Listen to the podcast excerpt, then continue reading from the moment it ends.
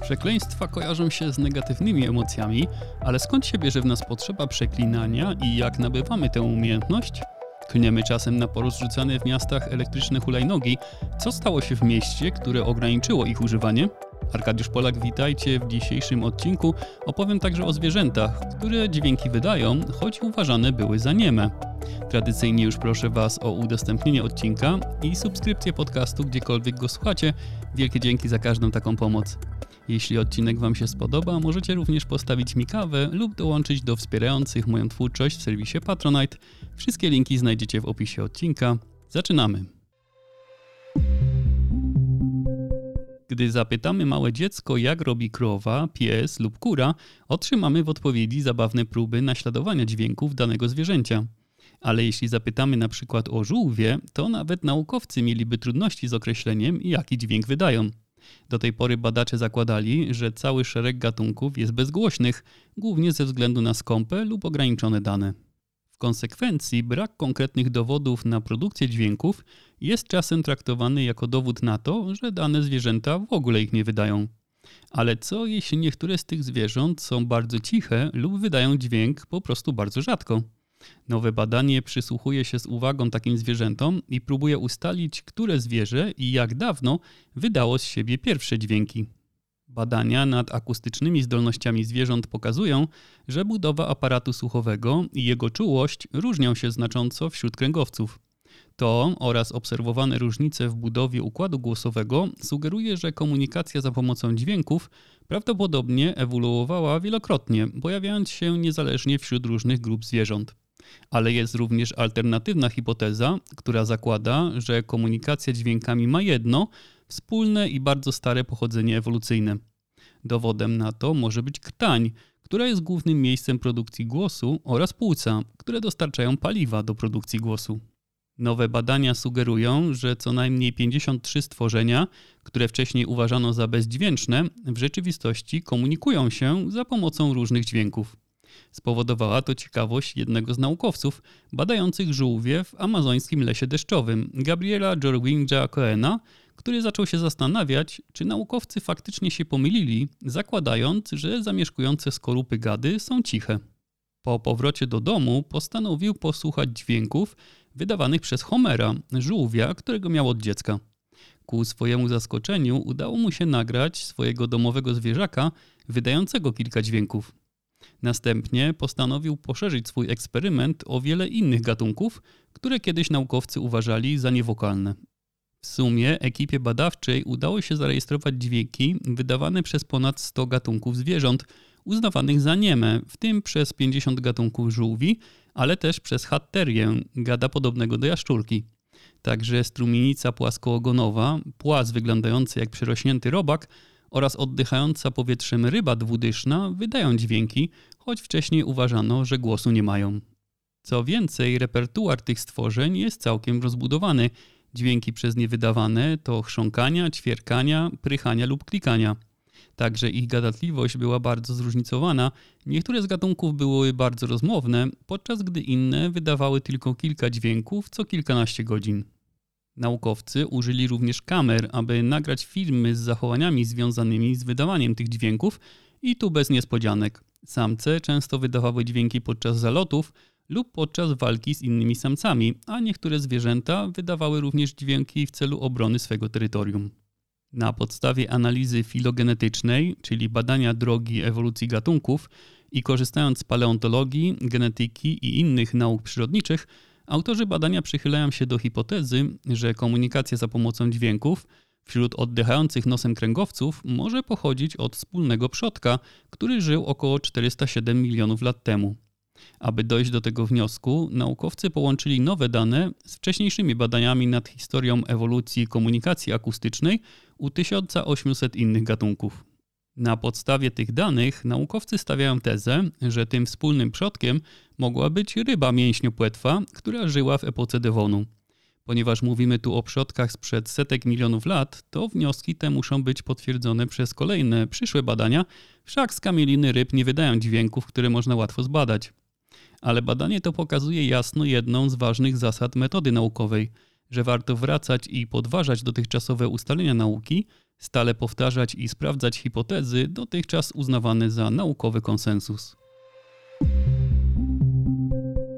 Elektryczne hulajnogi, rowery i skutery pojawiły się w ostatnich latach masowo na ulicach wielu miast na całym świecie.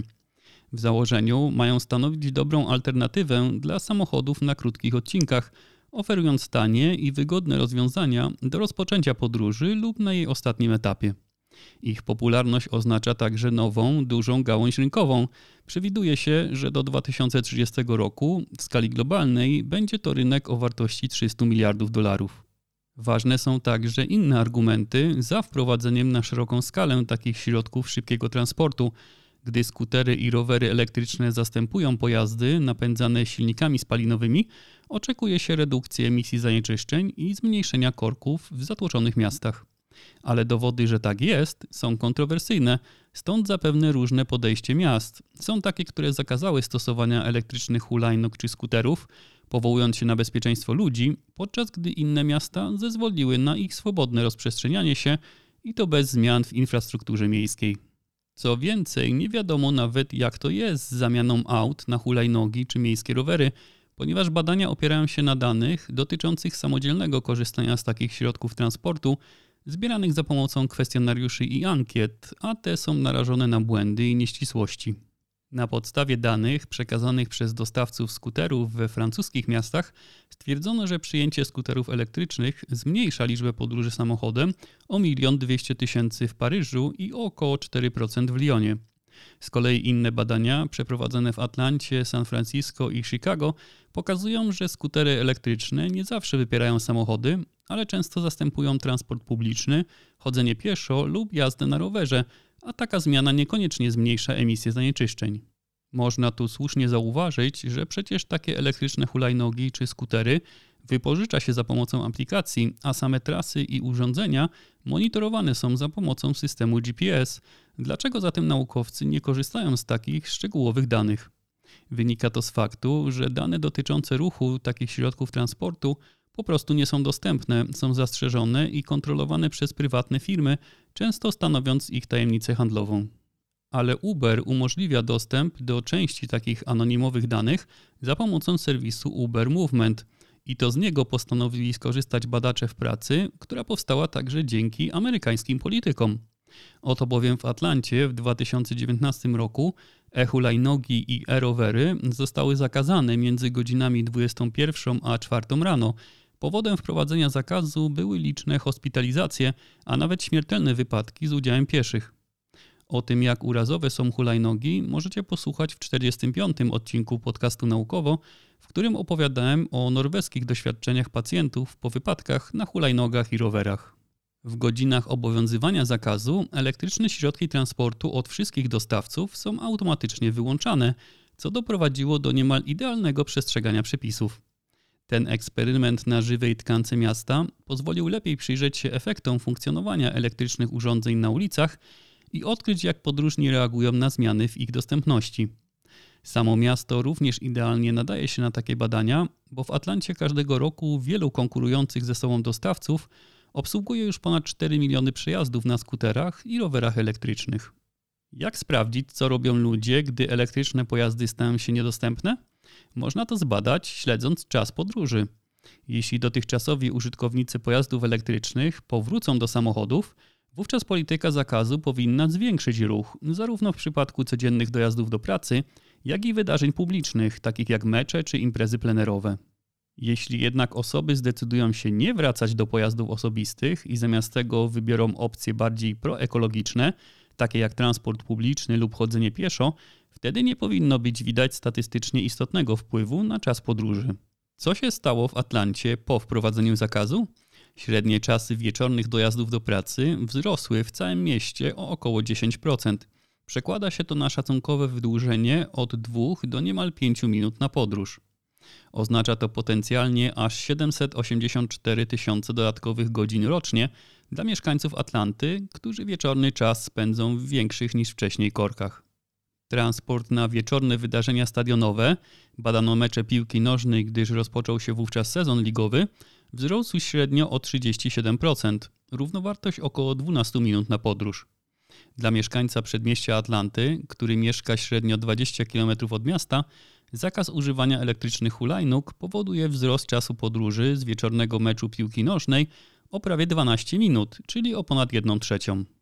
Badacze nie przełożyli tego bezpośrednio na dodatkowy dwutlenek węgla wpompowany w powietrze, ale prawdopodobnie będzie on znaczący.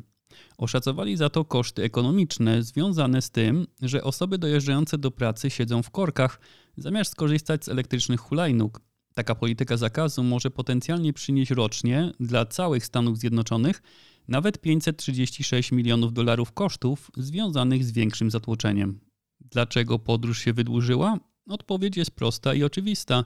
Gdy powszechnie dostępne elektryczne środki transportu stają się niedostępne, to osoby dojeżdżające tak do tej pory do pracy najczęściej powracają do podróży w samochodzie, nie kierując się specjalnie względami ekologii przy wyborze nowego środka podróży po wprowadzeniu zakazu.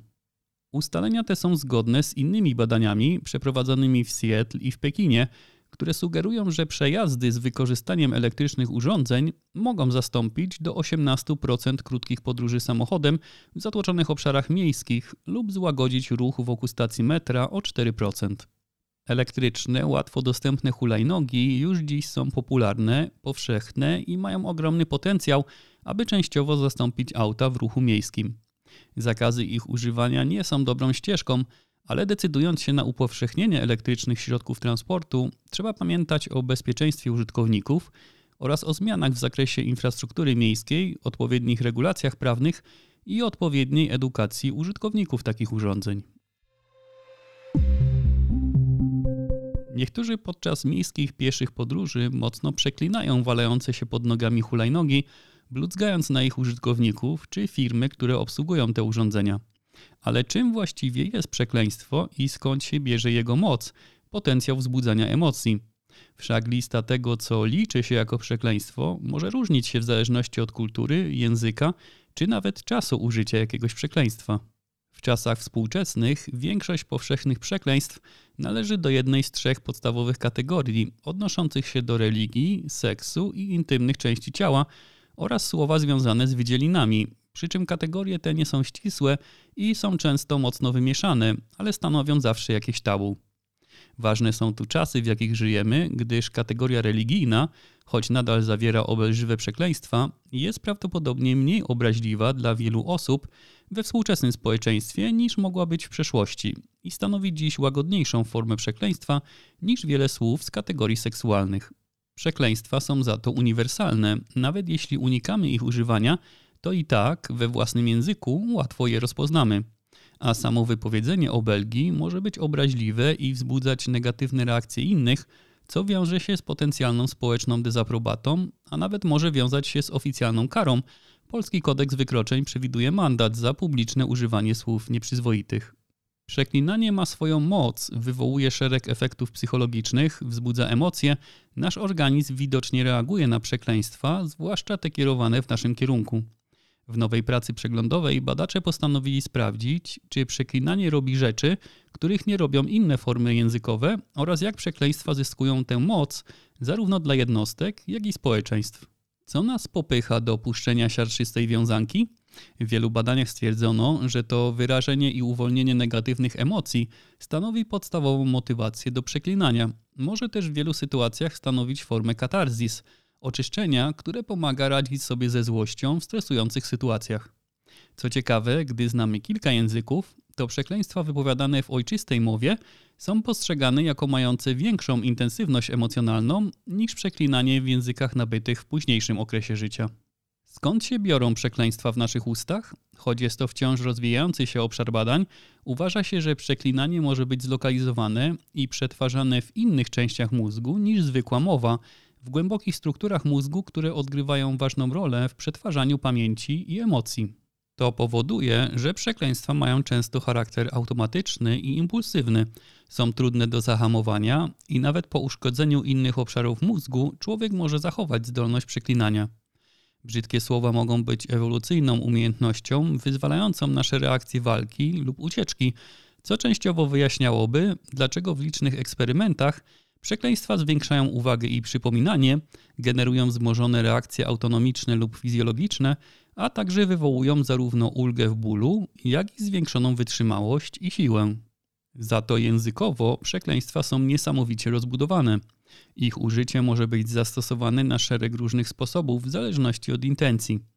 Czasem, aby wyrazić emocje, czy celowo komuś dopiec, innym razem, aby podkreślić jakąś inną wypowiedź, używa się też przekleństw, aby podkreślić więź z grupą, czy przy okazji żartów. Funkcje językowe obelgi najlepiej oddają ogromne znaczenie kontekstu użycia brzydkiego słowa, zmieniając się na przykład w zależności od formalności i celu sytuacji, wieku rozmówców, indywidualnej tolerancji na przeklinanie, oczekiwań społeczno-kulturowych i postrzeganych intencji przeklinającego. Co stanowi o sile przekleństw? Naukowcy zakładają, że siła przeklinania jest wyuczonym skojarzeniem z konkretnymi słowami, co jest ustalane w dzieciństwie poprzez karanie za przeklinanie. To trochę jak w przypadku psów Pawłowa. Kiedy dziecko uczy się kojarzyć dane słowo z doświadczeniami wywołującymi emocje, czyli karę w przypadku przekleństw, to obelżywe słowo staje się bodźcem warunkowym, który sam w sobie będzie wywoływał te same doświadczenia i znaczenia. Badania obserwacyjne i oparte na wywiadach pokazują, że przeklinanie zaczyna się w bardzo wczesnym dzieciństwie i że dzieci przechodzą przez szereg etapów przyswajania przekleństw. Dlatego wydaje się prawdopodobne, że silne skojarzenia z przeklinaniem kształtują się we wczesnym okresie życia. Wydaje się, bo jest pewien problem z badaniem takich związków. Trudno bowiem sobie wyobrazić, jak wyglądałyby takie badania nad przekleństwami z udziałem małych dzieci. Ze względów etycznych nie są one przeprowadzane. Brak jest zatem niezbitych dowodów, które wyraźnie łączyłyby przeklinanie w dorosłości z indywidualnymi doświadczeniami karania za przeklinanie w dzieciństwie. Brakuje również badań skupiających się na przeklinaniu później, w trakcie dorosłego życia. Używanie przekleństw i stosunek do nich zmienia się w ciągu ludzkiego życia. Żadne z dotychczasowych badań nie dostarcza kompleksowego, w pełni przekonującego wyjaśnienia tego, jak i gdzie przeklinanie nabiera mocy. Autorom tej przyglądowej pracy marzą się szerokie, wielojęzyczne badania uwzględniające normy społeczne, kulturowe, językowe czy rodzicielskie. Nie ulega jednak wątpliwości, że przekleństwa towarzyszą nam przez całe życie, nawet jeśli sami ich nie używamy. I tym tematem, który przedstawiłem Wam nie używając ani jednego przekleństwa, kończę dzisiejszy odcinek i zapraszam na sobotnie wydanie podcastu. Zachęcam także do odwiedzin podcastowej strony naukowo.net i dołączenia do naszego serwera Discord. Zajrzyjcie do opisu odcinka po więcej informacji. Dziękuję za uwagę, do usłyszenia.